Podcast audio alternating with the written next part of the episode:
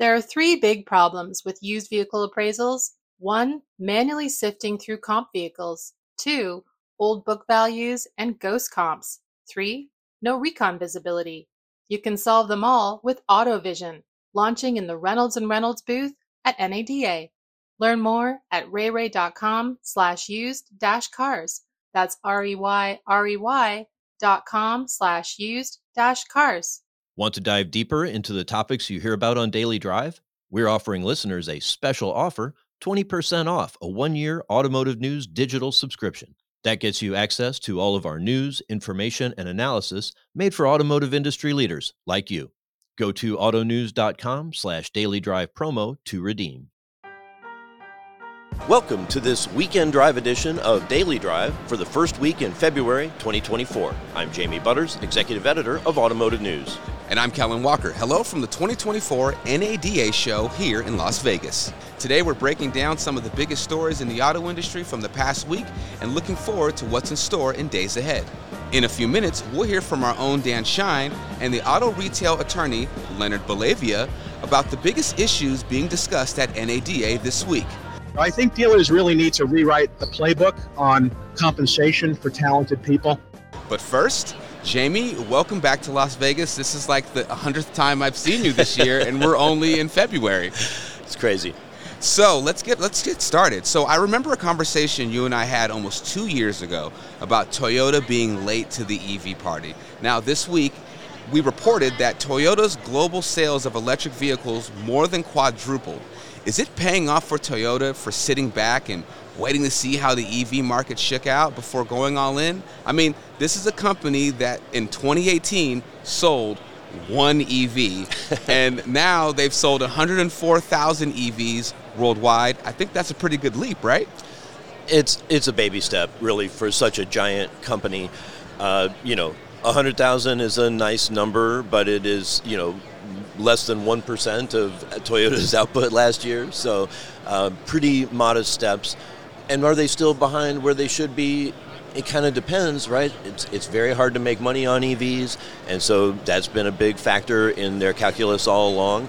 And what they haven't had to do is dial back some ambitions, which we've had to see from a lot of other automakers that Gotcha. thought, oh, this is going to keep going 50, 70% growth every year. And it's a little more complicated that, than that, especially during these years where the supply chain's being rebuilt and trying to figure out the battery chemistry and get a lot more efficient. So it pays to be slow and steady. Sometimes. There you go. Uh, and Jamie, this week, a political consultant, Mike Murphy, joined the show. You and him both spoke on how politics affect EV adoption. Democrats, by 15 points, rate them more favorable than unfavorable electric car brands. Republicans give them a 9% favorable rating and a 49% unfavorable rating. 40 points underwater. There's a 55 point gulf on only electric car brands. There's a little bit on Japanese brands, but nothing compared to this over EVs. Politics is part of someone's core values and beliefs, right? But has it gone too far with EVs becoming part of the political argument? Well, it's certainly not helpful for automakers or for auto dealers.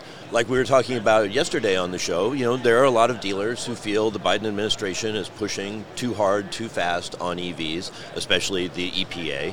But to have half of their customers reject this type of uh, product up, up front is very challenging. It's, it's really no way to run a mass market industry like this. Interesting, interesting. It makes sense. Now, Jamie, we're here at NADA, and our presence here, well, automotive news presence here, has been a lot different uh, before. This is my first time here. Uh, what does this mean to you? Uh, we have this great new booth. We're right in the middle of the floor, and as part of our booth, uh, you know, there's meeting areas and work areas, but we also have a studio. It's uh, like a TV type studio. It looks like like the Today Show or something. We're right in the middle of the floor with these glass walls around us. There's a cool little on-air sign. I am going to be here almost the entire next two days. Uh, we're doing the LinkedIn Live. We've got a bunch of interviews uh, stacked up, meeting with retailers, you know, uh, analysts and uh, advisors, consultants, brand chiefs. It's going to be really cool. Yeah, it's going to be a busy weekend. Coming up, Automotive News senior editor Dan Shine and auto retail attorney Leonard Bellavia joins the show here on the floor of NADA 2024. That's next on Weekend Drive. Data is the backbone of your used vehicle department. You need it to find accurate comp sets and to best understand your market in order to make precise appraisal and pricing decisions. But it feels like you're always struggling to get the information you need. How much time do you spend sifting through comps because there are outliers that don't match the vehicle you're appraising? Do you frequently make manual adjustments to pricing recommendations? Reynolds' newest inventory management solution, AutoVision, can help. AJ McGowan, president and founder of AutoVision, explains how. If you look at the way that cars are traditionally priced, you know, you can get down to specifics in terms of, you know, what zip code is it in and, you know, what options does it have on it, you know, some of those sorts of things. Um, but the thing that's never really taken into account um, is, you know, that dealer's, you know, specific view of the market. Our goal with AutoVision was to use, you know, technology that's available now to do real-time processing, which allows dealers to really set the their view of the market into AutoVision. And then we use our tools to analyze the data that's there and show them this is what this vehicle is worth to you. AutoVision can help you run your used vehicle department with precise comp sets, real time inventory data, and reconditioning insights. Visit reyrey.com slash used dash cars to find out more. That's R E Y, R E Y dot com slash used dash cars. Welcome back to Weekend Drive. I'm Jamie Butters with Kellen Walker. Consolidation, digital retail, Hyundai's partnership with Amazon. These are just some of the big topics we're hearing here on the floor of the NADA show this week in Las Vegas. And some of the subjects we dug into on a live conversation on LinkedIn yesterday with Automotive News senior editor Dan Shine and auto retail attorney Leonard Bellavia. Here's a piece of that conversation. M&A market that's been white hot. It's been, you know maybe not as great in 2023, but still pretty robust. Pretty and it seems like in 2024 we've already got a couple of big deals. Going. How do you see it so far going, and what does 2024 look like? See, uh, you know, I think that the common misconception is that the boom is over and therefore dealers they missed the boat on the value of their dealer. That's not the, the case. What's happened is I think the more astute dealers have said, you know, I'm a retirement age. Maybe they said this in 2020 or 2021. Let's say they're 75 to 80. They said, I really should be selling, but I can't sell because I'm making too much money. Yeah. So, you know, they made a business decision, and I think it was an astute business decision, and that is let me enjoy the profits. So, even though my blue sky value may go down in 2024 and 2025, I've kind of collected my blue sky value before I sold. So, even though theoretically, not even in reality, but theoretically, blue sky values may be lower in 2024. And uh, there's a footnote to that that I'll explain. What's the difference? So if, if their blue sky value is down 20%, so what? They made millions of dollars in the past three years. But the reality is, a lot of people that were in that boat that are now saying, all right, the bloom is off the rose, maybe now I'll sell there are more buyers out there. there. There aren't as many listings as buyers would like, so the values are kind of still up there. Maybe not as high, but younger people that are coming into the business are willing to kind of throw the book away and pay overpay for dealerships because it doesn't matter to them if they don't get the return on investment in the traditional five years. They'll wait seven or eight years because if they're 40 years old, what's the difference whether they make the return back in five years or eight years?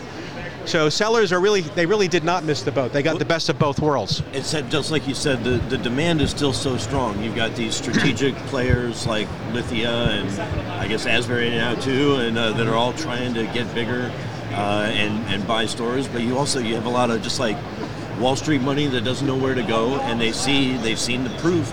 Good times and bad times, dealerships make money, so they want to invest in it. You've got private equity, you've got entrepreneurs Yeah. who are like, yeah, maybe I have to overpay, but I can build generational wealth uh, with this business. And so there's just still unrelenting demand. Well, the, the sweet spot, I don't think it's out there yet, brokers know it, the sweet spot really is the general manager. The general manager who has access to an, a private investor. Because you know, the big buyers of past, you know, certainly Lithia is a credible buyer and all these other public companies, they're very credible, but they're more formulaic in their approach to evaluating a dealership. So although they'll overpay a little bit, there's a limit to it. A young entrepreneur who is very capable and who the factory really likes working with uh, is the top candidate for it, as long as that general manager can find a deep-pocketed investor, and they are out there. Wall Street is out there looking for very talented young people. Uh, so they, in my opinion, they are the next wave of buyers because they are the ones that are more willing to pay more than the so-called multiple formula says they should be paying. So I think we'll see a lot of young people coming in through the ranks now, and manufacturers love that. They like young energy and, and capable people who are on the front lines. What speed bumps or potential kind of challenges do you see out there for the M&A market, the buy-sell market in 2024 that maybe will slow things down a little bit, if possible? Well, you know, manufacturer involvement in the buy-sell process is always something that needs to be reckoned with. You know, manufacturers have something called a right of first refusal, where they receive a buy-sell and then they get this right 30-day window, typically, to step in the shoes of the buyer, and they kind of upset the transaction. There are ways around that. A skillful buy-sell attorney can can address that, but that's a potential wrinkle. Uh, sellers are less concerned about it unless they have you know multiple dealerships in their group, because then manufacturers will try and pick off you know one or two of them under the right of first refusal. So that's a structural problem that is present in any buy-sell over the past, I'd say, five to seven years.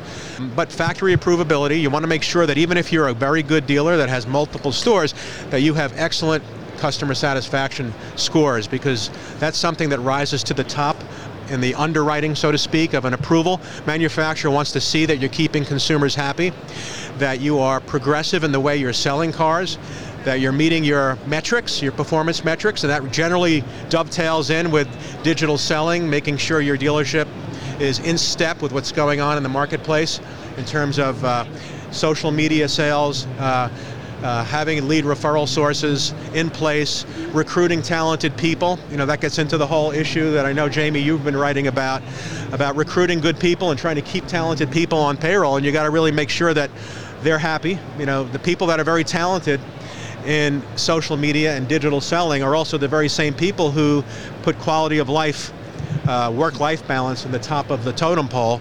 So you got to be able to find those people and keep them happy which means don't work them 70 hours a week like some of the old time dealers are accustomed to setting their time schedule. You know, you get one Sunday off every other week, that doesn't cut it anymore. Yeah, yesterday at Retail Forum, that just kept coming up again and again. Uh, workers want flexibility. They know they're going to get, they're going to make money working hard in the auto industry, but they want to be able to, to live some life as well, uh, yeah. not, you know, be just single-minded about racking up hours and trying to you know ring the bell. Well, the, the biggest expense in a dealership is really turnover, and then retraining people.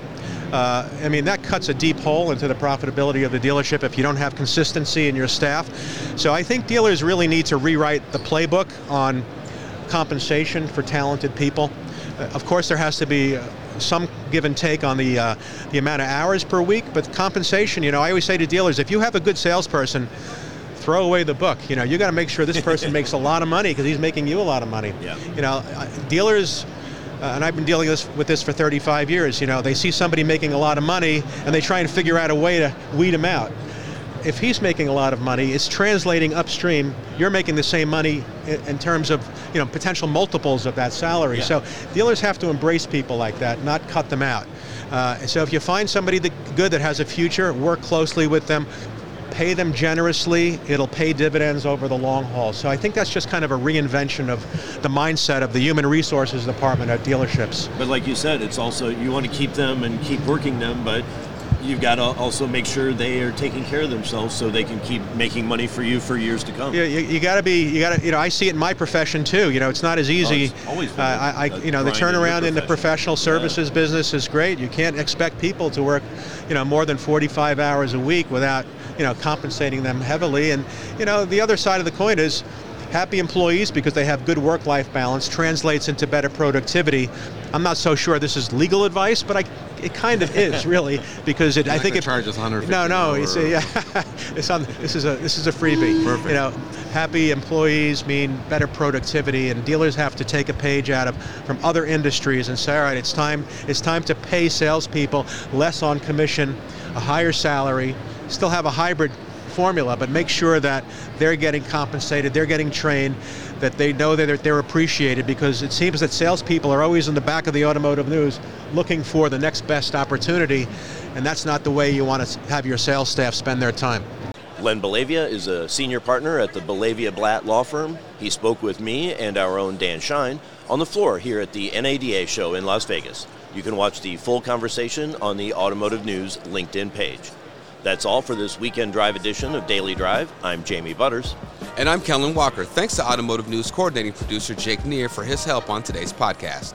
You can get the latest news on the NADA show, technology, and everything happening in the auto industry at autonews.com. Come back on Monday for a conversation with Toyota Motor North America's head of sales, Jack Hollis. We believe we are speeding along. We are investing heavily. If you think of $14 billion are being spent right now in North Carolina to create multiple lines, to create hybrid engines, plug-in hybrid engines, and all, all electric engines, that's a lot of dough. That's $14 billion with a B right now, one plant. If you enjoy the podcast, remember to like, leave a review, and subscribe so you never miss an episode.